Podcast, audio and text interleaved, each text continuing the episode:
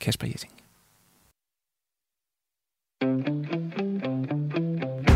Du lytter til Radio 4's fodboldmagasin 4 på foden. Jeg hedder Dan Grønbæk. Halvdelen af glæden ved at være fodboldtilhænger, det er at se fremad med forhåbning. Mod det næste gode mål, den næste store sejr, det næste mesterskab og den næste store stjerne i favorittrøjen. Er man dansk fodboldfan, er der grund til at lære det her navn at kende. Batuhan Zidane Serdemir.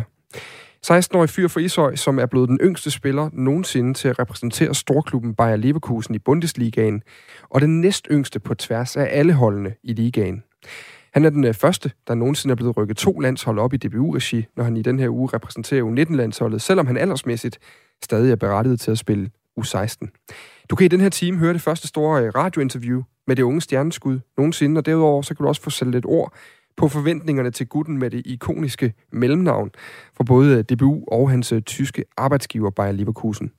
Derudover skal vi også forbi det lille norske fodboldmagasin Josimar, der i den her uge kom på alle slæber internationalt. Igen, fristes man til at sige, da organisationen bag VM i Katar troede mediet med et sagsanlæg efter en kritisk historie.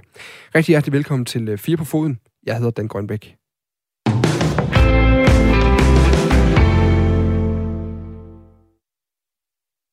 Og vi starter ved ham her, Sidan Serdemir, fordi det er efterhånden ikke noget særsyn jo egentlig, at øh, danske talenter tager til store udenlandske klubber, længe inden de må køre bil herhjemme. Andreas Christensen tog tidligt til Chelsea, Andreas Poulsen tog til Gladbach, Patrick Olsen, Morten Knudsen, Maurits Kjærgaard, Gustav Grobe, Eskil Dahl, og jeg kunne blive ved længe endnu, fordi der er masser af danske navne, når man kigger på øh, ungdomslandsholdene, som spiller i på udenlandske adresser. Men ofte så går der jo lang tid, før de ser førsteholdsfodbold, før de overhovedet kommer i spil på øverste niveau, hvis de da nogensinde når det i den klub, de skifter ud til, inden de vender snuden mod mindre klubber for at give karrieren en genstart, allerede i starten af 20'erne. Anderledes er det gået for Sidan øh, Serdemir, 16 år gammel, fuldtidsprofessionel i den tyske storklub Bayer Leverkusen, og den næst yngste Bundesliga-debutant nogensinde foruden den yngste i Bayer Leverkusen i Bundesligaen og Fortime. Nu kan du høre et øh, stort interview med Zidane Serdemir om starten i Tyskland, om at vælge den rigtige klub, når alle byder sig til, og ikke mindst om ambitionerne og også det pres, der kan følge med, når der begynder at tale rekorder. Om at stå øh, midt i hypen og succesen oven på en uge, hvor han både har fået øh, debut i Bundesligaen, og hvor han er blevet udtaget til U19-landsholdet ret lang tid før tid. Ja, men det er stort.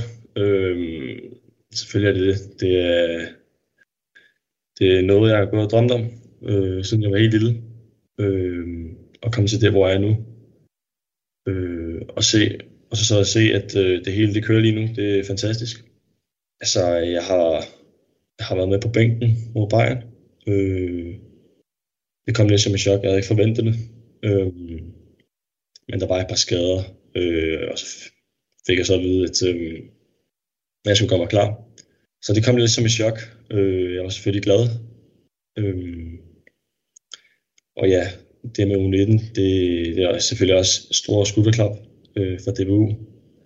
Øh, og ja, det, det går lidt stærkt, men øh, det, kører, det, det kører også fint for mig. Øh, det kan jeg godt forholde mig til. Øh, så ja, det var et godt efterår, indtil videre i hvert fald jeg kunne egentlig godt tænke mig at, at, at komme lidt tættere på debuten der, øhm, da du kommer på banen. Altså, du det er jo på udebane i Berlin, på et af de, et af de rigtig fede stadions mm. i Tyskland, må man sige. Ja. Øhm, du prøver at, at beskrive lidt, hvordan, hvordan var den der oplevelse? Hvordan var det at sidde og se kampen fra bænken? Hvordan var det at blive sendt til opvarmning? Hvordan var det at komme på banen? Altså, hvad, hvad husker du fra, fra den der, de, der, de der par timer i Berlin? Jo, men altså, selvfølgelig op til kampen, der var jeg lidt nervøs. Øhm, det var også en stor oplevelse øh, med alle de fans, og ja, som sagt, øh, stadion, det var kæmpe stort. Øhm, der er ikke sådan nævne på før kampen, eller øh, da jeg sad på bænken. Men så, da jeg blev kaldt til opvarmning, der begyndte der at komme lidt. Øhm, og da jeg så fandt, fandt ud af, at jeg skulle ind på banen, der blev jeg sgu lidt nervøs. Øh, men jo, det var en fed oplevelse øh, at spille på sådan et stadion øh, foran alle de fans. Hvad er det for nogle tanker, der løber igennem hovedet på dig, øh, da du ligesom bliver sendt ud og, at varme op, og så efterfølgende også, da, da Gerardo han kalder dig hen, og, og, og hvor du ligesom skal på banen, hvor det går op for dig. Altså, hvad er det, man tænker som, som fodboldspiller der? Jo, men der er selvfølgelig en masse tanker. Øhm, altså, jeg prøver bare at fokusere på øh, kampen, øh, hvad jeg skal gøre, når jeg kommer ind. Øh, og så ikke så meget andet end det. Øh, bare gøre mit bedste, gå ind og arbejde for holdet. Du er en ret høj fyr, lagde jeg mærke til. Mm. Og har jo egentlig haft en, hvad jeg sådan kunne høre fra ungdomstræner, sådan en ret, ret øh, god fysisk fordel i størrelse sådan, igennem din tid i ungdomsrækkerne. Ja. Jeg lagde mærke til en situation, da du kommer på banen, der er det ret hurtigt, der når du ind i sådan en, øh, en situation, hvor det virker som, du synes, skal vende op i banen med bolden, og så øh, bliver du ellers ramt af noget, der minder nærmest som sådan en sandwich her til Berlin-spiller. Altså, øh, den der fysiske forskel på det, du kommer fra, og så den her, som jo er din første seniorkamp sådan på, på betydende niveau. Prøv, kan du prøve at sætte nogle ord på, hvordan det var? Jo, men altså, øh, jeg vil sige, tempoet var selvfølgelig meget højt, der kom ind. Øh, der var meget power. Øh, der var meget frem og tilbage. Øh, men jo, i situationen, der, der ser jeg, at jeg har lidt rum bag mig. Så vender jeg op. Og så, da jeg så kigger op, der så jeg, at der var tre mænd ved siden af mig, som bare kom flyvende. Øh, ja, så mister jeg så bolden. Øh, men jo, altså, tempoet er meget højere. Øh, fysikken også. Øh, men det er selvfølgelig noget, jeg skal tilpasse mig til. Og det gør jeg for hver dag. Jeg træner med ja, de professionelle. Du har været oppe og snuse til førsteholdet efter Nordsjælland også. Du har trænet med dem, øh, du har spillet nogle reserveholdskampe osv. Mm. Men, men altså, du, du er i en vild situation i og med, at du som 16-årig får din første oplevelse med seniorfodbold. Øh, får du på Olympiastadion mod her til Berlin. Altså, det er alligevel et, et hop øhm, for ungdomsfodbold. Altså, hvad, hvad er egentlig de største forskelle? Er det det fysiske, eller er det det mentale eller tempo? Altså, hvad, hvor er det, det dit, øh, dit fodbold har ændret sig mest til, til nu? Jo, men ja, som sagt, det er nok tempoet og fysikken, øh, der, spiller, der spiller ind. Øh, ja, modstanderen kommer hurtigere, man skal tænke hurtigere.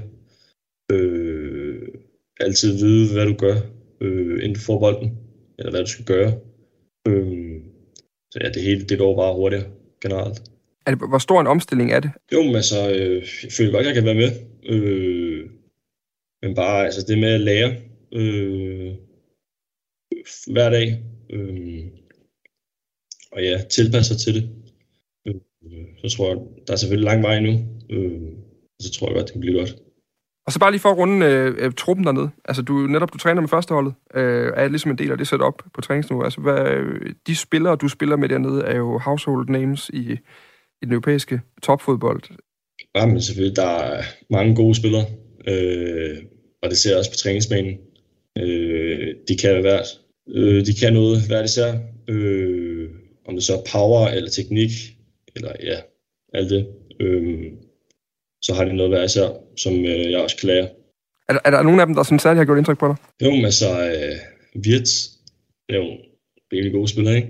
Øh, er jo de detaljer, han laver i træning, det, og selvfølgelig også i kampene, det, det er selvfølgelig på et andet niveau. Øh, men ja, jeg vil nok nævne ham. Bare lige for at runde din debut ned af, så kommer der også nogle rekorder i spil lige pludselig. Altså, du er den, du er den yngste Leverkusen-spiller i Bundesligaen nogensinde. Du er den anden yngste på tværs af Bundesligaen, øh, udover ham her fænomenet øh, Mokoko fra, øh, fra Dortmund, vi alle sammen også har hørt meget om de sidste par år. Mm. Lægger det pres på nogen måde? Øh, hvad betyder det for dig, at der begynder at komme de her overskrifter ind, hvor du ligesom bliver sammenlignet med noget historisk og, øh, og, og sådan på tværs af klubberne og sådan noget? Altså, er, det, er det noget, der fylder for dig, og, og hvad betyder det? Altså, øh, selvfølgelig er det stort øh, at få den anerkendelse. Øh, men det er faktisk ikke så meget, jeg har tænkt, øh, noget, jeg har tænkt på. Øh, ja, da jeg kom til klubben. Øh, så jeg tager det bare, som det kommer. Øh, og går bare ind og spiller mit spil. Og så bare spiller mig mere ind på første hold. Men nej, det er ikke noget, jeg sådan, øh, går op i. Det med det yngste spiller. Det er selvfølgelig, det er selvfølgelig stort.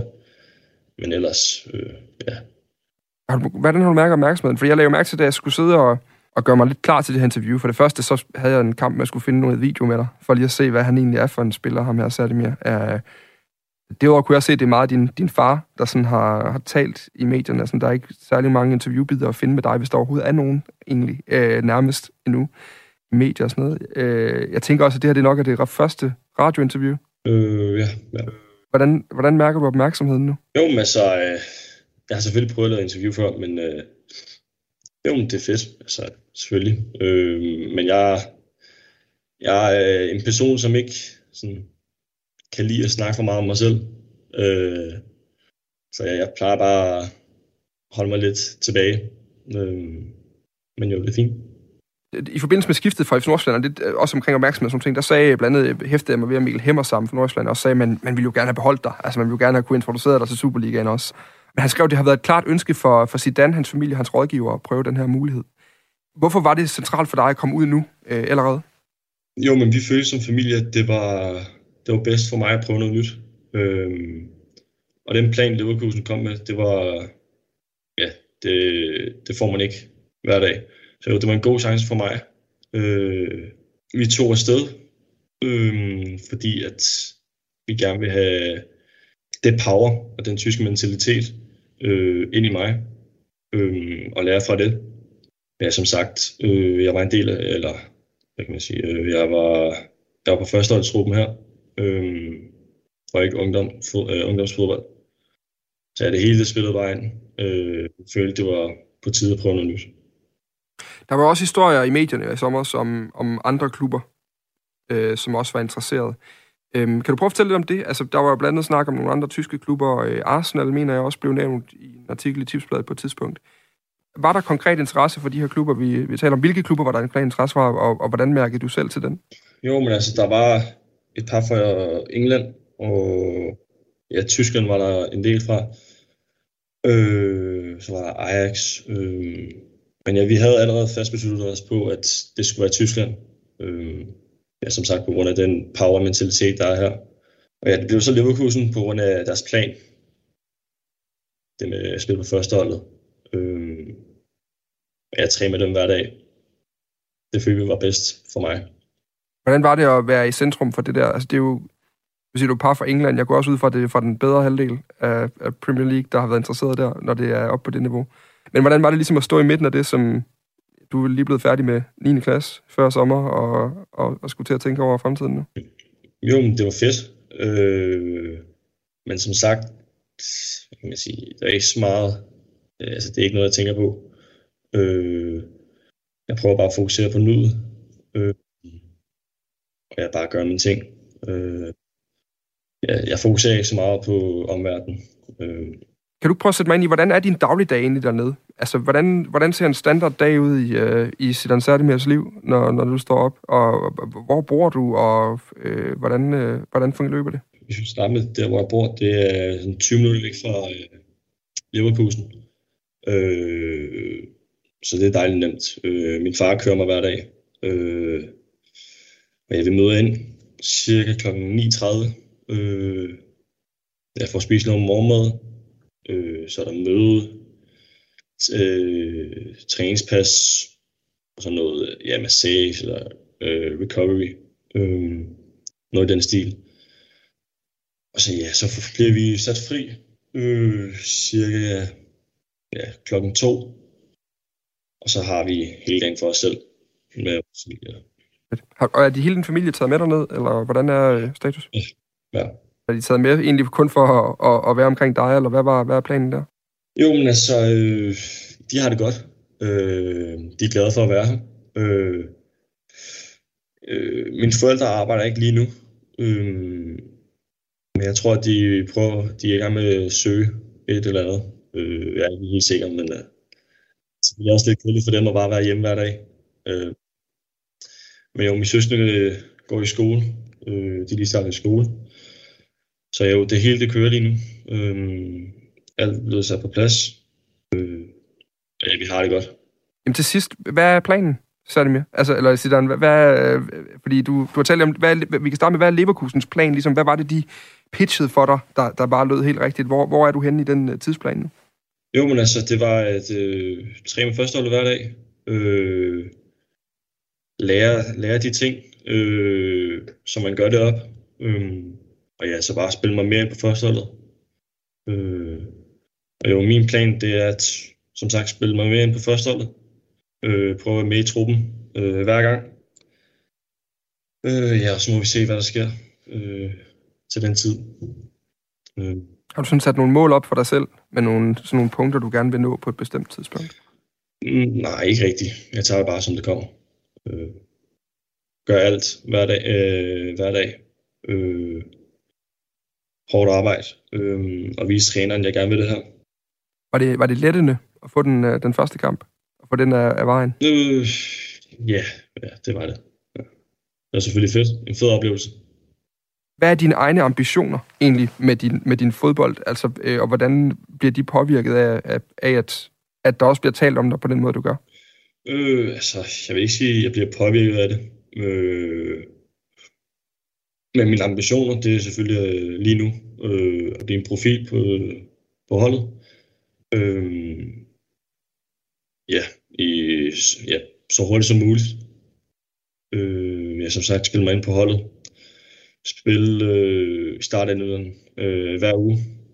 Øh, og så ja, selvfølgelig komme ud og spille øh, i Europa. Øh, så ja, det, det er primært det, øh, mine ambitioner er lige nu. Og det er også øh, rigeligt i forvejen, må man sige, når man er en øh, 16 år gut. Øh, det var altså øh, Zidane Sættemir, du hørte øh, her fortælle om, om hans, øh, hans nye tilværelse i, øh, i Leverkusen. Og i Bayer Leverkusen, der er øh, Zidane Sættemir blevet en del af et af Tysklands vel nok mest velrenommerede øh, ungdomsakademier, som øh, jo har sprøjtet øh, verdensstjerner ud over de sidste 25 år i hvert fald. Lige nu der er klubbens øh, offensive omdrejningspunkt den 18-årige offensive kreatør Florian Wirtz. Det var ham med Zidane Sættemir nævnt, da, da, da vi snakkede lidt om, hvad det var for nogle spillere til træning, han godt kunne se, lige havde lagt et ekstra niveau på. Da Chelsea vinder Champions League i sidste sæson, der bliver det afgørende mål scoret Kai Havertz, som er den øh, tidligere ejer af Zidane Sætemirs øh, ryg, rygnummer øh, nummer, nummer 29 i, i Leverkusen. Men derudover der spiller som øh, Jungming Son, øh, Toni Kroos, øh, Hakan Salhanoglu og, og flere andre, som har haft en del af deres formative år i, øh, i øh, Bayer Leverkusen, inden de trådte op på, øh, på den ypperste scene i, i fodbold Europa. Sammen med Zidane Sadimir, der fik en anden 16-årig også debut i kamp mod Hertha Berlin. Øh, Ika Bravo, han er hentet i FC Barcelona på cirka samme tidspunkt som Sadimir. Nu handler det så om at gøre de her to toptalenter til topspillere. Ansvaret for det ligger blandt andet hos dig, Kjell Wardinggaard. Du er Head of Coaching i Bayer Leverkusens ungdomsafdeling. Velkommen til. Hvad, hvad, lad os lige prøve at starte med, hvad er dine... Nu har du siddet og hørt interviewet med Zidane Sættemir her nu. Altså, jeg, jeg sad egentlig, øh, da jeg havde lavet interviewet bagefter, og tænkt, øh, jeg vil ikke kalde ham kedelig. Men jeg vil da sige, at han er en utrolig øh, afdæmpet. Han lyder jo meget, meget professionel. Han lyder som om, det lige så kunne have været en, der var, øh, der var 10 år ældre. Jeg havde interviewet af fodboldspillere, der godt ved, at de skal, de skal, de skal modereres. Altså, siger det noget om ham? Og, og, og er, han, er han anderledes på det, end, end, end andre unge spillere? Ja, øh, jeg ved ikke, om han er anderledes end så mange andre, men han gør i hvert fald det eneste rigtige, øh, synes jeg. Det er ikke at lade sig rive med af al den hype, der er opstået på baggrund af hans øh, indhop i Berlin. Øh, og Rosen begyndte jo også at tage fart øh, længe inden. Den synes jeg bare, han, øh, han takler stille og roligt og øh, fokuserer på, på det, der skal fokuseres på. Så kald du det bare kedeligt. Jeg øh, kan godt lide at høre det. Øh, vi skal ind på dine arbejdsopgaver, fordi du, du har jo faktisk en del at gøre med, med, med spillere som Sademir, som Ika Bravo, øh, som jeg har nævnt i, i oplægget her nu. Hvad, hvad er det præcis, din opgave er i relation til, til, til spillere i den, øh, i den klasse, kan man sige? Ja, nu de to, de er jo øh, allerede løftet op i førsteholdstruppen, og der kan jeg så lige øh, slippe dem lidt, fordi der er gode folk i øh, omkring førsteholdet, som, øh, som tager sig af dem. Øh, men ellers er det jo at få analyseret i bund, hvad er det her for nogle drenge, og vi snakker ikke helt, her ikke kun om fodbolddelen, vi snakker også om øh, hele personen. Øh, men primært for mig er det at, at forsøge at identificere de områder og sige, okay, hvis de her skal klare springet, Øh, ind i førsteholdstruppen, hvordan forbereder vi dem så så godt som muligt på det. Øh, og når vi er blevet klar over det, så skal vi i gang med at tilrettelægge træningen, og øh, der kigger vi rigtig meget lige nu på øh, den måde, vi træner på her i klubben. Du nævner selv nogle af vores øh, flotteste talenter, der er sprunget ud herfra, øh, men vi har ambitioner om at sende endnu flere tidligere øh, ind på, på topniveau. Øh, og der er, er træningen selvfølgelig en nøglerolle, spiller træningen en nøglerolle. Og den sidder vi så og kigger på, og siger, hvordan, øh, hvordan får vi givet ja, blandt andet Zidane det med, som øh, han skal bruge for at kunne, for ikke at blive kvæst af, af tre Berlinspillere første gang, han modtager bolden øh, på det olympiske stadion i Berlin.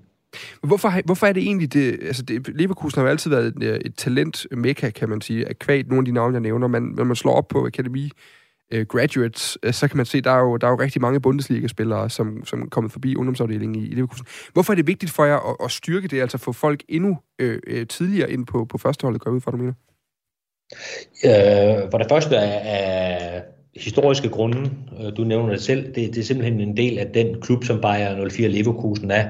Øh, ejerne, Bayer-koncernen, medicinalfirma, øh, arbejder med talentudvikling inden for alle områder, øh, også øh, inden for kemi, ingeniørverdenen, øh, atletik, håndbold, basket. Så det er ligesom en, en, en del af den klub, vi er. Øh, så er der også den økonomiske øh, side af det. Øh, prisen på de her toptalenter er jo stadig voldsomt, mm. og hvis vi skal konkurrere der, hvor vi gerne vil konkurrere, så, så kræver det, at vi bliver bedre og bedre stadigvæk til at uddanne talenter og bringe dem i spil på højeste niveau. På en måde, så vi både respekterer historien, men at vi også kan konkurrere gerne i top 4 i Tyskland, for det er det, der skal til for at i Champions League, og så også øh, på sigt manifesteres i, i, i toppen af europæisk fodbold. Så den proces her med at løfte toptalenter til topspillere, den er, den er helt afgørende. Skal jeg forstå det her med historiske grunde, så det simpelthen er, er noget, der ligesom er sådan indpodet i klubbens, øh, øh jeg ved ikke, man kalder det fundat, eller øh, hvis du forstår, hvad jeg mener?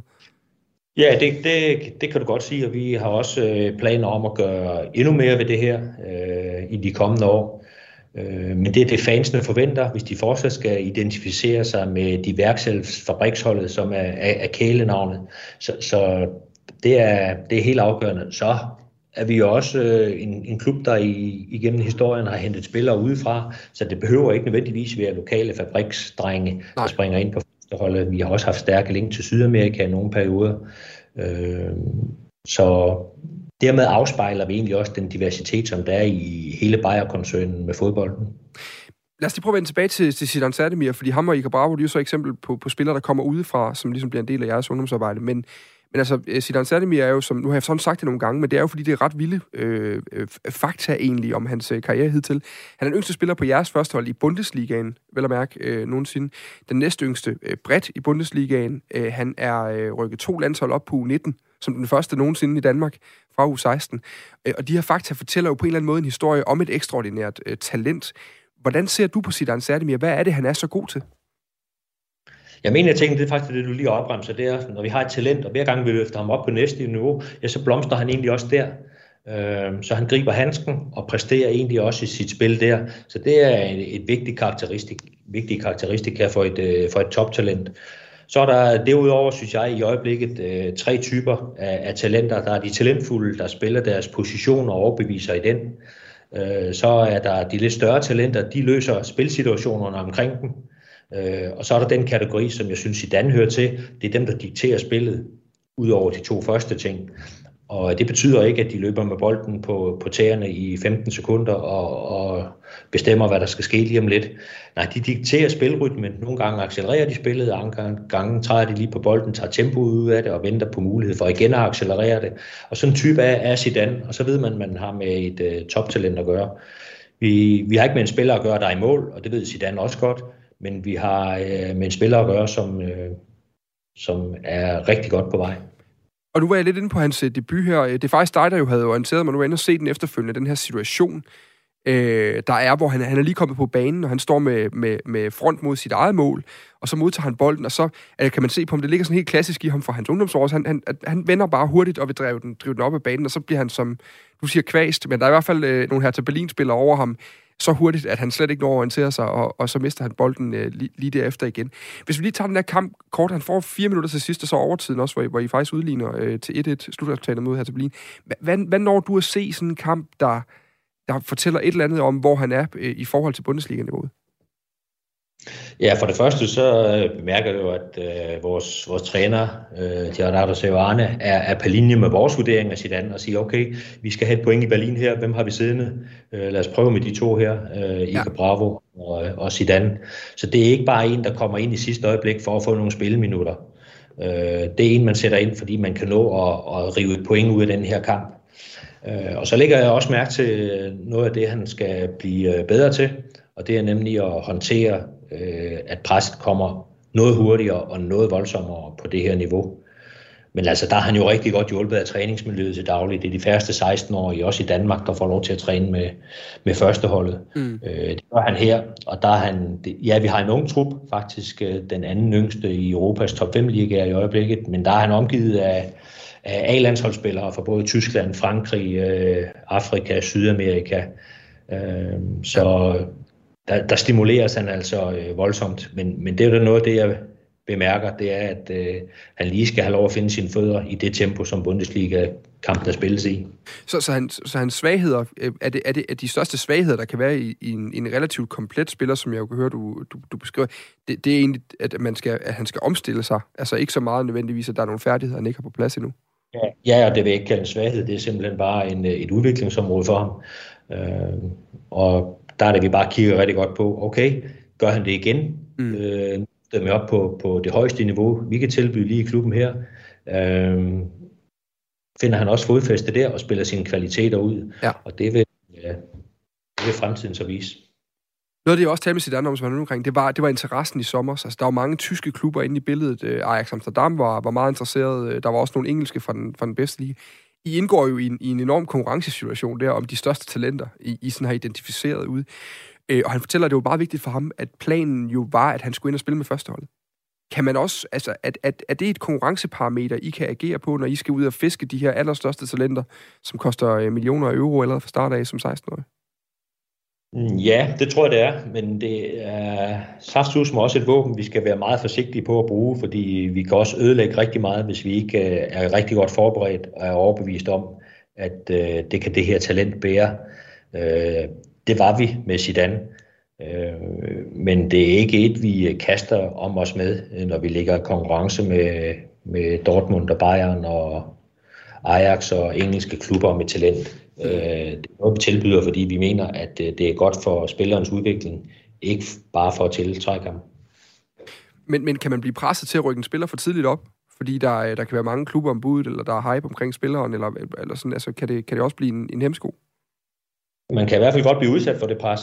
Og der er det bare det, at vi må agere professionelt og sige, øh, vi har også et førsteholdstrup, der skal fungere. Øh, så hvis vi lukker for mange ind, eller en ind, som ikke har det niveau, øh, så er det ikke bare rigtig skidt for ham selv. Så øh, begynder øh, både træner og spillere i førsteholdstruppen at sige, okay, øh, vi, vi har altså to vigtige kampe hver eneste uge. Vi er nødt til at træne på, på et niveau, hvor, mm. hvor ham måske ikke lige kan være med. Så det, det, er, det er ikke noget, vi kommer til at lade os presse af. Al den her hype lige nu, den skaber jo også et pres på, på sit Sademir. Som man fortæller, så er hans familie også taget med til Tyskland. Altså ligesom at rykke deres tilværelse op for, for at følge hans, øh, hans øh, karrierevej, der, der gik i den retning nu. Øhm, det er alligevel, det, jeg forestiller mig, det kan være meget at bære som 16-årig. Det lyder jo til, at han tager det rimelig roligt øh, med, med, med en eller anden form for, for ophøjet, ophøjet ro. Altså, hvilket ansvar har I som klub for at, at hjælpe ham i det? Fordi der er jo meget omtale, det er der øvrigt også i Bravo, den anden, øh, der, der, der er i, i, i Leverkusen nu. Ja, vi har jo, øh, vi kan først og fremmest glæde os over, at det, det er en familie, der er meget tæt med hinanden, så der er en, øh, en nærhed og en øh, understøttelse af Zidane hver eneste dag. Mm. Og det, øh, jeg, 16 år, øh, der er man i mine øjne stadigvæk en dreng, så er det rart at kunne komme hjem til sin familie hver dag. Øh, så der er Zidane hjulpet godt af den tæthed og nærhed, han har med sin familie. Øh, og så er det jo op til os at, øh, at præstere den struktur, der skal til, for at han føler sig godt tilpas. Og modsætning til Danmark, så er der jo undervisningspligt i Tyskland til det 18 år, mm. og det skal Zidane jo også opfylde. Så han kommer ned til en hverdag, hvor han skal præstere på et nyt niveau, hvor han skal lære et nyt sprog, og hvor han saftsus også skal præstere på undervisningsarenaen. Og der ved vi godt, at der skal vi have vores struktur og vores ting på plads, for at han kan, kan trives i det. Så tilbyder ham en, en sammenhængende øh, hverdag, hvor han også kan være øh, dreng en gang imellem og, og være hjemme med sin familie. Det, det, det er sådan nogle ting, der er vigtige. Er, er det sjældent set op, det her med, at familien tager med? Altså, er det, er det, er det noget, I ser tit, og, og er det en, for, en fordel, som du er lidt inde på det her? Ja, nej, jeg ved, det, det er simpelthen så individuelt. Øh, det, det, der kan jeg ikke sætte, sætte det på en formel. Det, det må være bare individuelt. Ja, til sidst, altså du er jo også kendt øh, for, Kjeld Bordinggaard, at have nogle, øh, nogle, nogle, nogle i hvert fald tydelige holdninger, hvis ikke markante holdninger til talentudvikling, også til, til den her periode i de her øh, teenageår, hvor en fodboldspiller går fra at være en, være en børnefodboldspiller over ungdomsfodbold til, til professionel øh, seniorfodbold på en eller anden måde. Og, og nu bruger du selv ordet dreng om, om Zidane Sardemir stadigvæk. Altså, han har taget stadig allerede ved slutningen af sin øh, 9. Klasse øh, til, til udlandet. Hvor, hvor, hvor går grænsen henne? Altså, kan man, kan man hive dem ind i et miljø for tidligt? Øh, og, og hvordan ser man, de er klar til det? Ja, jeg vil starte med at henvise til UNICEF, der øh, kalder børn for børn indtil det 18. år. Det er... Øh, det synes jeg, man skulle tage alvorligt rigtig mange steder. Ja. Øh, der er nogen, der forsøger at gøre det til de 12 år. Det, det, det klæder ikke nogen. Og jeg synes, vi bliver dårligere og dårligere til i øh, eliteidrætten øh, og behandle børn ordentligt.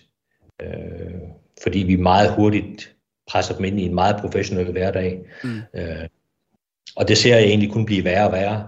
Øh, så det synes jeg, man skal tage, tage meget alvorligt.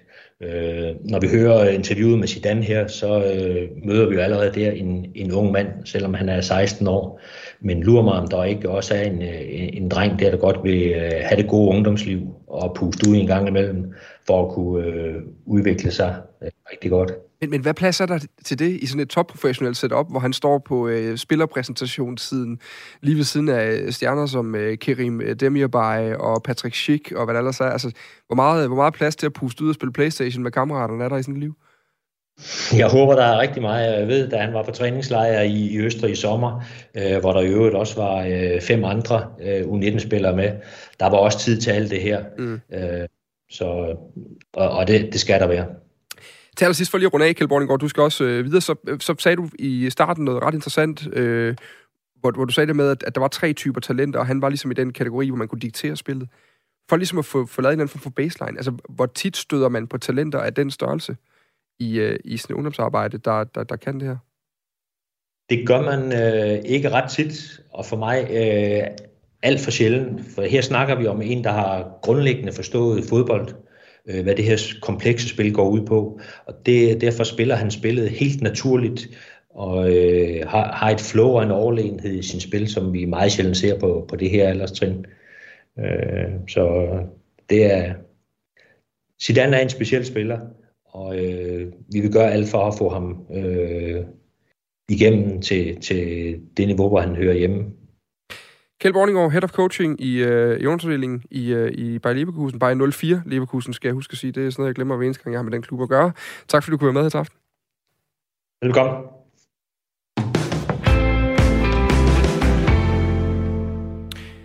Og vi bliver ved Zidane Sardemir, øh, fordi i forgårs, øh, der indtraf en anden af efterårets helt store begivenheder for ham jo. Altså som den første spiller nogensinde blev øh, Sardemir rykket ikke bare et, men to landshold op, da han i weekenden fik øh, debut for det danske U19-landshold i øh, 3-0-sejren i venskabskampen mod Georgien, der blev spillet i Portugal. Det er bare et øh, lille tegn på, at man også i debutregi forventer sig rigtig store ting af den her øh, unge mand. Alene det, at han øh, stiller op for Danmark, er jo faktisk den første succes for det danske fodboldsystem, da han er øh, indehaver af dobbeltstatsborgerskab og egentlig også kunne vælge at øh, repræsentere øh, Tyrkiet. Nu kan jeg sige øh, pænt goddag til Flemming Berg. Goddag. Goddag. Du er talentudviklingschef i DBU, og du er også med øh, direkte fra Portugal, hvor, øh, hvor den her øh, venskabsturnering bliver spillet for, øh, eller venskabskampene i hvert fald bliver spillet for U19-landsholdet lige i øjeblikket, hvor, hvor Sardemir også er, er, er, er indlogeret, og hvor, hvor de jo i morgen møder Portugal kl. kl. 11. Øhm, Flemming du har arbejdet med talenter og talentudvikling i en, i en øh, lang årrække med stillinger som øh, talentspejder øh, i blandt andet Chelsea Brøndby, øh, inden du, inden du startede DBU også. Øh, jeg var lige inde på det til sidst med Kjell Bording og høre, hvor sjældent talent er Zidane Sardemir? Ja, øh, Zidane han har nogle forudsætninger øh, for at blive øh, for at kunne blive topspiller, øh, som er er ret øh, unikke. Øhm, ikke sagt, at det betyder, at han ender som absolut topspiller, men det, det betyder, det er, at øh, det udgangspunkt, han har i forhold til den alder, han har, det er noget ud over det, ud over det sædvanlige. Øhm, og, og det fortæller øh, alle de forskellige øh, øh, oplevelser og situationer, som han har, som han har fået her i, i, i de sidste måneder, jo, jo alt om. Mm. Øhm, men lige nu sidder han, øh, altså lige nu er han med her i Portugal på 19-landsholdet og har lektiecafé lige nu og sidder og, og laver sit skolearbejde sammen med de andre øh, øh, U19-spillere, øh, inden at der så er, er afsluttende taktikmøde i aften, inden vi skal møde Portugal i, i morgen formiddag i, i en rigtig spændende test for, for det her U19-landshold og for øh, Zidane selvfølgelig. Zidane er vi jo har vi rykket op fra U17-landsholdet, hvor øh, så, så han har rykket to landshold op, og det har vi faktisk ikke gjort før. Øh, men øh, men vi, øh, vi følte, at i forhold til, til det niveau, som, som han havde, og det han havde brug for i, i sin udvikling, at, at så var det en, en god mulighed øh, for ham mm. øh, at komme med på U19-landsholdet, som, som er årgang 2003, som i forvejen er et vanvittigt succesfuldt landshold øh, med rigtig, rigtig mange dygtige spillere, der spiller på et, et rigtig højt, øh, et rigtig højt niveau. Øhm, og der synes vi, det var det helt rigtige for Zidane at, at, at, at blive matchet der.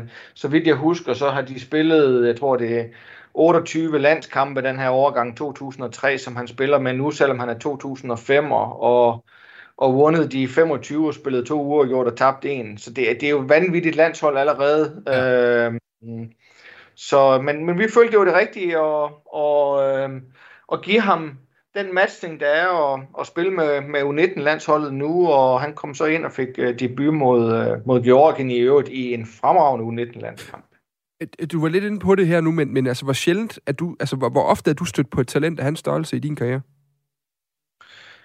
Altså, jeg har stødt på, selvfølgelig, jeg arbejdede syv år i, i, i Chelsea, hvor det blandt andet handlede om at kigge på, på de her unge spillere, og hvad der var af, af, af de helt store talenter derude, og, og, og klart, Chelsea på det tidspunkt var jo også en klub, der, der kunne hente spillere fra for eksempel Leverkusen og, og andre store klubber. Øhm, men, men, og, men det jeg vil sige, det er, at i forhold til det med at, øhm, at se konturerne og strukturerne i spillet, der har jeg ikke set nogen på det alderstrin, der har den samme forståelse, som, øh, som Zidane har. Øh, det, det er ganske enestående. Øhm, jeg har set andre spillere igennem tiden, der, der også har haft øh, gode fysiske forudsætninger, som han har, og øh, gode øh, tekniske forudsætninger, og også har været mentalt stærk, og, og, og kunne spille sin position. Men, men det, der er specielt ved Zidane, det er, den, det er, at han er en komplet fodboldspiller. Altså, han er komplet på den måde, at, øh, at han fagner alle områderne. Mm. Øhm, og så har han så det der helt ekstraordinære omkring, øh, om, om, omkring det at kunne, at kunne afkode og læse en, en kamp, og, og på den måde øh, sætte sig selv i scene, men også sætte de andre i scene, og skaber det flow i spillet. Øh, som, som, som, og det er ganske, ganske unikt at kunne det ja. øh, på, øh, på, på det alderstrin. Så, så lige nøjagtigt på det område, der, der, der har jeg ikke stødt på nogen før, der, der er lige så dygtig som ham, og jeg ved godt, det er store ord, og man skal passe på med at hype, og det er heller ikke fordi, jeg sidder ikke og siger ham, da han bliver A-landsholdsspiller, eller Champions League-spiller, eller noget som helst. Øh, jeg siger bare, at, at, at de forudsætninger, han har på lige nøjagtigt det område, det er specielt. Det interessante er jo også, jeg talte jo med Kjell Bordinggaard her om, hvordan man ligesom arbejder med hans talent i dagligdagen. Altså det er jo Leverkusen, der har ham øh, langt de fleste øh, vågne fodboldtimer, han har øh, i, i sin karriere, på nuværende tidspunkt i hvert fald. Men, men hvor involveret er DBU, og dermed du også i, i Sedan Serdemir og hans, øh, hans udvikling i det daglige? Jamen, jeg vil sige, at fra, øh, altså fra, fra øh, familien tager valget omkring at skifte fra FC Nordsjælland til, til Leverkusen, der har, der har jeg været involveret på sidelinjen, vil jeg kalde det. Øh, det vil sige haft øh, nogle, nogle, nogle møder og samtaler med, med familien og med Zidane selv øh, omkring, hvad det er for nogle udfordringer, han stod over for og, og i forhold til at skulle flytte til Tyskland som 16-årig, heldigvis at have familien med, men også nogle af de udfordringer, han, han selvfølgelig vil komme ud for, når han kommer derned. Det man kan sige, det er, i den verden, som, som han træder ind i, fra en forholdsvis beskyttet verden i, i Danmark, øh, og, og, det, og det mener jeg ikke noget dårligt med overhovedet, men forholdsvis beskyttet verden i Danmark ned til et topprofessionelt miljø med en, uden tvivl en hårdere tone og en hårdere omklædningsrum, end han har været vant til, men også med rigtig mange øh, tvivlsomme personager i forhold til, til rådgiver og agenter, som gerne vil involveres omkring det der kan det være godt for sådan en, en familie at have nogen, som de kan læne sig op af, som ikke har noget på spil i forhold, eller ikke har noget... Øh, hvad skal man sige, jeg, altså, jeg har jo ikke noget personligt i spil i forhold til Zidane. Jeg har hverken noget, øh, noget økonomisk, eller skal forsøge at tiltrække ham til en klub, eller noget som helst. Mit eneste interesse for, for Zidane, det er jo, at han bliver så dygtig en fodboldspiller som overhovedet muligt, mm. og at de trives øh, som familie så godt som overhovedet muligt. Og jo mere jeg kan hjælpe med det, og rådgive, jo, jo bedre vil det være for, øh, for familien, fordi jeg har ikke noget i klemme. Men kan du, lige, kan du prøve at sætte nogle øh, flere ord? Jeg, jeg, vil gerne lige, jeg, jeg afbryder dig lige kort, fordi jeg kunne godt tænke mig, at du, du er inde på noget her, der er ret interessant, fordi når man er... Vi har også hørt Zidane selv sætte ord på den her interesse, der var i sommer, altså hvor der er simpelthen er klubber, der tilbyder det ene og det andet, for at få ham til at skifte. Øhm, ja. du, du, du sagde, du brugte et ord, der hedder tvivlsomme personager. Altså, hvad er det ja. sådan en, en 16-årig, øh, lad os bare kalde ham supertalent, og så, så står den for min regning. Hvad, hvad er det for, for nogle, øh, nogle tvivlsomme personager, sådan en dreng, han står på? Jamen, nu, nu, nu vil jeg ikke øh, sige, hvad lige nøjagtigt Zidane han har stødt på, men, jeg kan, men der er masser af eksempler på øh, både klubber, men, men specielt agenter og agentfirmaer. Agentfirmaer er så stærke mm. nu økonomisk, og mange af agentfirmaerne er stærkere end klubberne økonomisk, at de kan gå ind og tilbyde forskelligt øh, og, og love forskelligt i forhold til at øh, at prøve at flytte spillerne, fordi det agenterne viser typisk styrke ved, det er ved at flytte spillere. Øh, og, øhm, og, og, der vil, og der vil komme et pres, og, og lurer mig, om det ikke allerede har været det. Mm. Øh, og der vil komme et pres øh, fra forskellige, øh, og af dem jeg kalder tvivlsomme personager. Det, og det, jeg kan, det er ikke sådan noget med, at jeg tager alle rådgiver og agenter over en kamp. Jeg siger bare, at det er en verden, ja. hvor, øh, hvor der er rigtig mange, øh, som, som, som har nogle, nogle andre interesser, end det, der måske lige nøjagtigt er Sidans og familiens interesser. Øhm, og der kan det jo være godt for, for familien at, at, have, at have nogen i Danmark, de kan læne sig op af, som egentlig taget ikke har noget i klemme i forhold til det, men ikke ønsker andet end, at han bliver så dygtig en spiller som overhovedet muligt, og mm. øvrigt, at han beholder den uh, karakter, som han har. Øhm, han er jo en, en, en, en, en virkelig super og øh, skøn dreng at have med at gøre og arbejde med, og den måde, han griber tingene an på. Øhm, og, det er, og det ser jeg som vores og min opgave at støtte ham bedst muligt i det. Øhm, og så må vi se, hvor det ender hen. Om det så ender på A-landsholdet, som vi alle sammen håber, ligesom vi gør med alle de andre landsholdsspillere, vi har, eller hvor det ender, det, det, må, vi, det må vi se når, sådan hen ad vejen. Men, ja. men vi skal sørge for at give ham bedst mulige forudsætninger for det. Hvor, hvor god skal man være for at få den her opmærksomhed fra talentudviklingschefen i, øh, i DBU? Nej, men det, det, det vil jeg ikke sige, at det er noget med, at, at øh, hvor god man egentlig taget skal være. Det er noget med den situation, der opstår. Øh, og her er en, en situation, hvor, øh, hvor der er en familie, der skal tage et svært valg. Øh, og som i øvrigt, øh, den, altså den, den første snak, øh, jeg selvfølgelig har med, øh, med Zidane og familien, det er jo omkring, hvordan er reglerne i forhold til det her med at have dobbelt statsborgerskab. Hvad betyder det egentlig taget?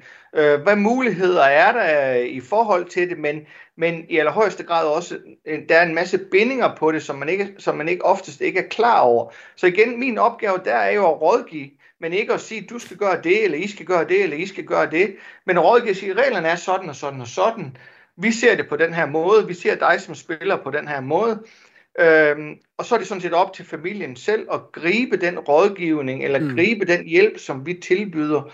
Øhm, men det er vores opgave at, at give de muligheder, og, og, og jeg har det, jeg har det vidderligt sådan, om, om Zidane han så ender med at spille for, for Danmark, eller han, som, jeg, som jeg både håber og tror på, øh, altså helt ned i maven håber jeg det, øh, eller, om han vælger, eller om han vælger at spille et, et, et andet sted, så vil vi altid støtte ham. Altså, og ligesom vi også har gjort med, med andre, det var det samme, da, da, da jeg har snakken med Anis Ben Slimane omkring, at han, øh, at han ønskede at tage ned og spille for, øh, for Tunesien, øh, så rådgiver jeg ham omkring det, jeg siger, det er jo lavet mig, hvis du gør det, men det du kan være sikker på, det er, at vi hjælper dig hele vejen. Mm. Fordi, altså det, sådan ser vi det som vores forbund, vi er der for alle de øh, for de, de spillere, som, som, som er omkring, øh, omkring det, de, de danske landshold.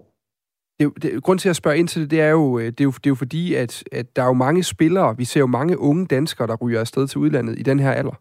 øh, og flere og flere, vil jeg tro, uden nødvendigvis lige at have statistikken her ved hånden. Jeg synes bare, at de historier, de tager til i hvert fald, og vi ser jo klubberne være mere og mere aktive tidligere, fordi spillerne jo også er salgsobjekter, øh, og, og, mm. og de på den måde kan udvikle og, og, og sælge videre til en høj værdi, hvis de kan lave videresalg i starten af 20'erne, i stedet for, for midt i 20'erne. Men, men, men når du, altså, er, er, du, er du involveret, når de her spillere, de, de skal skifte klub til udlandet hver gang, og kan være en rådgivende funktion for dem, for at undgå de her øh, tvivlsomme personager, som jeg forstår på dig, er, er, er noget, man i, man i højere grad øh, kan støde på som, som, øh, som talentfuld unge spiller? Nej, og jeg, er heller ikke, øh, jeg var heller ikke involveret omkring, øh, om Zidane skulle skifte til Leverkusen, eller, eller blive i Nordsjælland, eller noget helt tredje. Nej. Overhovedet ikke, fordi det, det, det er ikke min rolle. Jeg snakker om det, der sker efterfølgende, og det vi gør, det er øh, øh, blandt andet, så har alle vores, øh, alle vores landstræner, vores ungdomslandstræner, de rejser rigtig meget rundt og tager ned og besøger de her familier og besøger spillerne og besøger de klubber, som spillerne er i. Ja. Så vi kommer rundt i Ajax, og vi kommer rundt i, i, i, i Brentford og Leverkusen, og vi har været lige været i Leipzig, og vi har været forskellige steder, hvor vi har de her spillere. Og det gør vi jo for at, at give den støtte til spillerne, fordi det er ikke alle, der er så heldigt stillet, at de har deres familie med sig. Mm. Øhm, så, så, så det gør vi på øh, det gør vi på den måde, øh, at, at, at der forsøger vi at være der øh, så meget som vi kan, fordi det kan nemt, man kan nemt føle sig alene, når man kommer sådan et sted hen. Mm. Øh, man, man er lige pludselig væk fra vennerne, man har ikke familien, man kommer i det her lidt, altså, øh, lidt hårdere miljø. Øhm, og der prøver vi at skabe en eller anden tryghed en eller anden uh, connection, der også jo gør, at spillerne selvfølgelig glæder sig til at komme hjem og, øh, og, og, og repræsentere de danske landshold, fordi det gør de. Det, ja. det kan vi mærke. Her til sidst, øh, du var lidt inde på det med det dobbelte, dobbelte statsborgerskab, og det var også noget, der blev talt om meget i sommer. Øh, Zidane Serdemirs far, Bilbay Serdemir, har øh, tidligere fortalt til Tipsbladet.dk, at det tyrkiske fodboldforbund havde haft snøren ude efter Zidane. Og øh, DBU's politik er jo, som vi har øh, været omkring en del gange i det her program, også når vi har talt om andre spillere, det er jo, at man ikke vil overtale unge mennesker til at vælge lande til eller fra. Det er også det, du selv er inde på øh, før.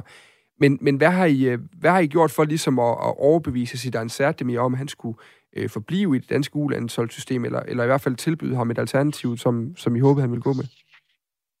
Jamen, vi har ikke gjort noget for, vi har ikke gjort noget for at overbevise ham. Øh, fordi det, det, det gør vi generelt ikke.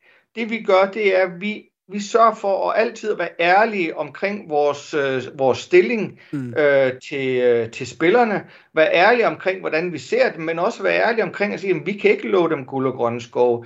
Og det er jo, altså, der går vi ikke ind på, på nogle af de metoder, som mange, øh, mange andre, øh, eller i hvert fald nogle andre forbund øh, har, har brugt tidligere. Det er ikke vores tilgang til det. Vi, vi tror på, at ved at give en, en ærlig vejledning omkring, hvad mulighederne er, så, øh, så får spillerne en, en, en tro på, at øh, jamen, det her det er, øh, det er det rigtige sted for os, øh, og så sørger vi for at give dem bedst mulige muligheder i forhold til at, øh, øh, at udvikle sig bedst muligt. Så vi sikrer selvfølgelig, at når vi har en spiller som Zidane, jamen, vi sørger for, at, at øh, jamen, han kender, hvordan vi ser ham som spiller, Øh, han kender det gennem de udtalelser, der selvfølgelig kommer til de forskellige landshold, og den rolle, som vi giver ham. Øh, vi forklarer, hvorfor vi gør de forskellige ting. Hvis jeg skal give et eksempel på det, øh, vi tager jo Zidane med på, på U17-landsholdet, da vi skal spille EM-kval øh, på Malta her i oktober. Øhm, og der, og det, vi, det vi jo siger til Zidane og, og øvrigt også familien og, og øvrigt også øh, Leverkusen i den her scene igennem landstrænerne, det er, jamen Zidane han skal stå på tær hver dag lige nu, fordi han træner i det miljø, som han gør. Vi vil godt, til, vi vil godt give ham en mulighed for at træde ind i rollen som leder ja. i, øh, i forbindelse med at spille på sådan et U17-landshold. Og det må vi bare sige, at han gør. Han var absolut fremragende på Malta i den U17-kval. Og nu kommer han så med på U19, og det vi bare ser med Zidane, og det er det, vi har set hver gang, uanset om vi spiller mod Tyskland, eller, eller om han spiller på det ene hold eller det andet hold, det er, at han træder bare det skridt op. Øhm, og så skal vi sørge for, at det ikke går for hurtigt. Fordi det kan det, meget, det kan det nemt komme til. Ja. Øh, men han har også brug for nogle skridt på vejen til at lære nogle forskellige ting, men også for at træde ind i blandt andet den her, øh, altså den her øh, lederrolle, som, som han egentlig taget som han egentlig taget er. Så han er, Zidane er faktisk leder på banen. Han er ikke leder ved, at han råber og skriger og, øh, og er den, og den, der sådan ligesom øh, råber højst i forhold til, hvis ikke rigtig tingene de kører eller noget, men han er leder i, i, på den måde, som han spiller. Ja. Han viser sig hele tiden. Han, han, han, hele tiden er han tilgængelig for de andre. Hele tiden hjælper han de andre. Han er god til opbakningen i forhold til det. Han sørger for, at de kan slippe af med bolden. Så han er sådan en spiller, der leder gennem sit spil. Og der må vi sige, det, øh, det, det viste han, da han var med på U17. Han viste det, da han kom ind mod, mod, mod, mod Georgien her den anden dag, og, og nu glæder vi os til at se ham mod, mod et af de allerbedste U19-hold i, i Europa, Portugal, som, som vi skal spille mod i morgen formiddag. Jeg kunne godt tænke mig lige, du var inde omkring det her med forbundet. Nu håber jeg, at det er ok. Øh, øh, egentlig så havde vi øh, ved aftalt, at skulle være med til kvart i Flemmingberg, men hvis du har tid, så vil jeg rigtig gerne lige komme lidt tættere på det her med, med forbundet også. Fordi, fordi I virker øh, enormt øh, Øh, øh, hvad kan man sige, på en eller anden måde, sådan i hvert fald enormt moralsk bevidste om, hvordan I gør tingene. Både i forhold til Arnis Benslimane, vi havde også øh, en, en offentlig diskussion dengang, eller i hvert fald en offentlig dækning af, af Emre Mor, dengang han skulle vælge landshold, øh, og hvor der var en, en vis skuffelse sådan i, i fodboldkredse over, at han valgte Tyrkiet til. Øhm, og, og nu har vi det så igen med Zidane Serdemir her. Øhm, men jeg kunne godt tænke mig at, at spørge dig ind til, altså, hvad er det for nogle metoder, I oplever, der bliver brugt fra forbund, når det handler om de her unge spillere? Ja, men altså, øh, der er mange forskellige øh, måder, og, som de forskellige forbund gør. Jeg vil ikke gå ind og egentlig tage og, og, og, og dømme den ene eller den anden, men, men vi har jo forbund, der laver træningslejre i, i Danmark og indkalder, øh, og indkalder spillerne, som har det pas øh, til at spille for dem, og øh, udenom klubberne, øh, uden klubbernes viden øh, omkring det, og, og vi har også eksempler på forbund, øh, som som har tilbudt øh, store summer for at, øh, at få spillerne til at, øh, øh, at vælge at spille for dem. Og den, den, måde, den måde gør vi det altså ikke på. Øh, vi, vi, tror, vi tror simpelthen ikke på det. Mm-hmm. Og det er også derfor, at nu siger du, at der var en, i, i, i kredse omkring øh, Emre i sin tid en skuffelse. Altså det ærger os, når, når en spiller vælger at spille for et andet land, men vi bliver ikke skuffet over spilleren. Øh, fordi det er en privat sag omkring, hvilket land man vil spille for. Øhm, det er noget, der ligger i... Det, det kan både være nogle familiemæssige ting, det er noget, der ligger i forhold til hjertet. Jeg er, jeg, jeg er selv far til, til børn, der har dobbelt statsborgerskab, og jeg har selvfølgelig altid, hvis de blev så dygtige engang, at de skulle spille på et eller andet landshold i en eller anden idrætsgren, håbe, at de ville repræsentere Danmark. Men jeg ville jo godt kunne forstå, hvis det var det andet land, de repræsenterede, fordi at de er lige så meget portugisere, som de er danskere. Ja. Øhm, øhm, og der, der skal man bare have en forståelse for, at det er en privat sag, det der. Og, og, det, og den forståelse, den har vi. Så vi, så vi, så, vi siger til spillerne, uanset hvad, så bakker vi op. Det er også, hvis I vælger noget andet, men vi bliver ikke skuffet over jer. Men, det, kan, det, det kan vi garantere jer. Men jeg oplever simpelthen, at der er andre forbund, der tilbyder spillere i den her alder og familierne penge for at, at, at repræsentere et bestemt land. Ja, jeg kommer ikke til at gå ind i, i, i enkelte sager omkring Nej. det, men, men, men, men det er de facto noget, vi har viden om, ja. Okay. Okay. Øhm, der er jo også, man kan også vente om at sige, det er jo, det er jo, vi bliver jo tilsvarende glade. Altså, øh, nu, nu taler du om at være glad hele vejen ned i maven, Flemming det, det, Man bliver jo også øh, glad hele vejen ned i maven, når jeg kan sidde og bruge en hel time på et talent, der er så stort, at han i en alder af 16 år spiller Bundesliga og, og vi har en eller anden formodning om, at han på et tidspunkt måske kommer til at være på et landshold. Det, det vækker jo også noget i den der, øh, i den der national landsholdsfølelse, øh, som vi jo godt kan lide, og, og særligt også et godt resultat i dansk talentudvikling på nuværende tidspunkt. Altså, hvor, hvor, øh, det, det er vel også øh, på en eller anden måde vigtigt at holde de her unge til ilden. Kræver de mere i dag? Altså, er I nødt til at kunne tilbyde mere? Er I nødt til at kunne tilbyde rådgivning i dagligdagen? Øh, besøg for landstrænere? Altså, er der, er der et større behov for, at DBU spiller en mere aktiv rolle i spillernes karriere, simpelthen for at holde dem til, til landsholdet og til ilden? Nej, det, det, det føler jeg faktisk ikke, at der er. Øhm, vi, vi, vi spiller en, en større og større rolle i forhold til, at vi prøver at komme tættere og tættere på, men det er egentlig taget bare for at hjælpe spillerne i deres, øh, i deres udvikling og deres dagligdag. Men jeg føler ikke, der er større krav øh, om, om, omkring det generelt, men det er klart, at at øh, der er større opmærksomhed på de her forskellige øh, cases, og det har der jo også været i Danmark, ja. øh, omkring rigtig mange forskellige spillere, øh, så opmærksomheden den er meget større, end den har været tidligere, og det er vi selvfølgelig, det tager vi jo også vores forholdsregler øh, øh, overfor, men, men jeg føler faktisk ikke, der er større krav for spillerne omkring det. Jeg synes, spillerne respekterer øh, både os, og fordi de ved, at vi respekterer dem, og så har vi og så, og så, og så finder vi ud af øh, øh hen ad vejen, hvad, hvad, hvad der er bedst for den her enkelte spiller, for det er jo meget individuelt.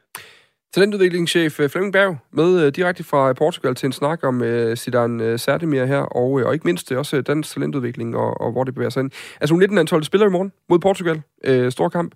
Uh, kunne man forestille sig, at Zidane Sardemir fik lov til at starte ind i morgen? Det skal øh, helt kort, vi har 30 sekunder tilbage. Nu røber jeg ikke vores startopstilling, men, ah, okay. uh, men det, det kunne man sagtens forestille sig. Vi, vi har normalt på den måde, at alle, når vi spiller dobbeltlandskampe, så, uh, så plejer det altid at være en start til, til, til alle, alle spillerne. Perfekt. Så må ikke. Tak fordi du kunne være med, Flemming Berg. Det var så let. Der skulle have været et indslag om, øh, om Josimar, det her norske fodboldmedie, jeg lovede dig i dag, men det udgår altså på grund af lidt uh, tekniske problemer. Jeg lover, at vi har det med uh, næste mandag, hvor vi også taler med redaktøren for mediet uh, i Fire på Foden. Nu er der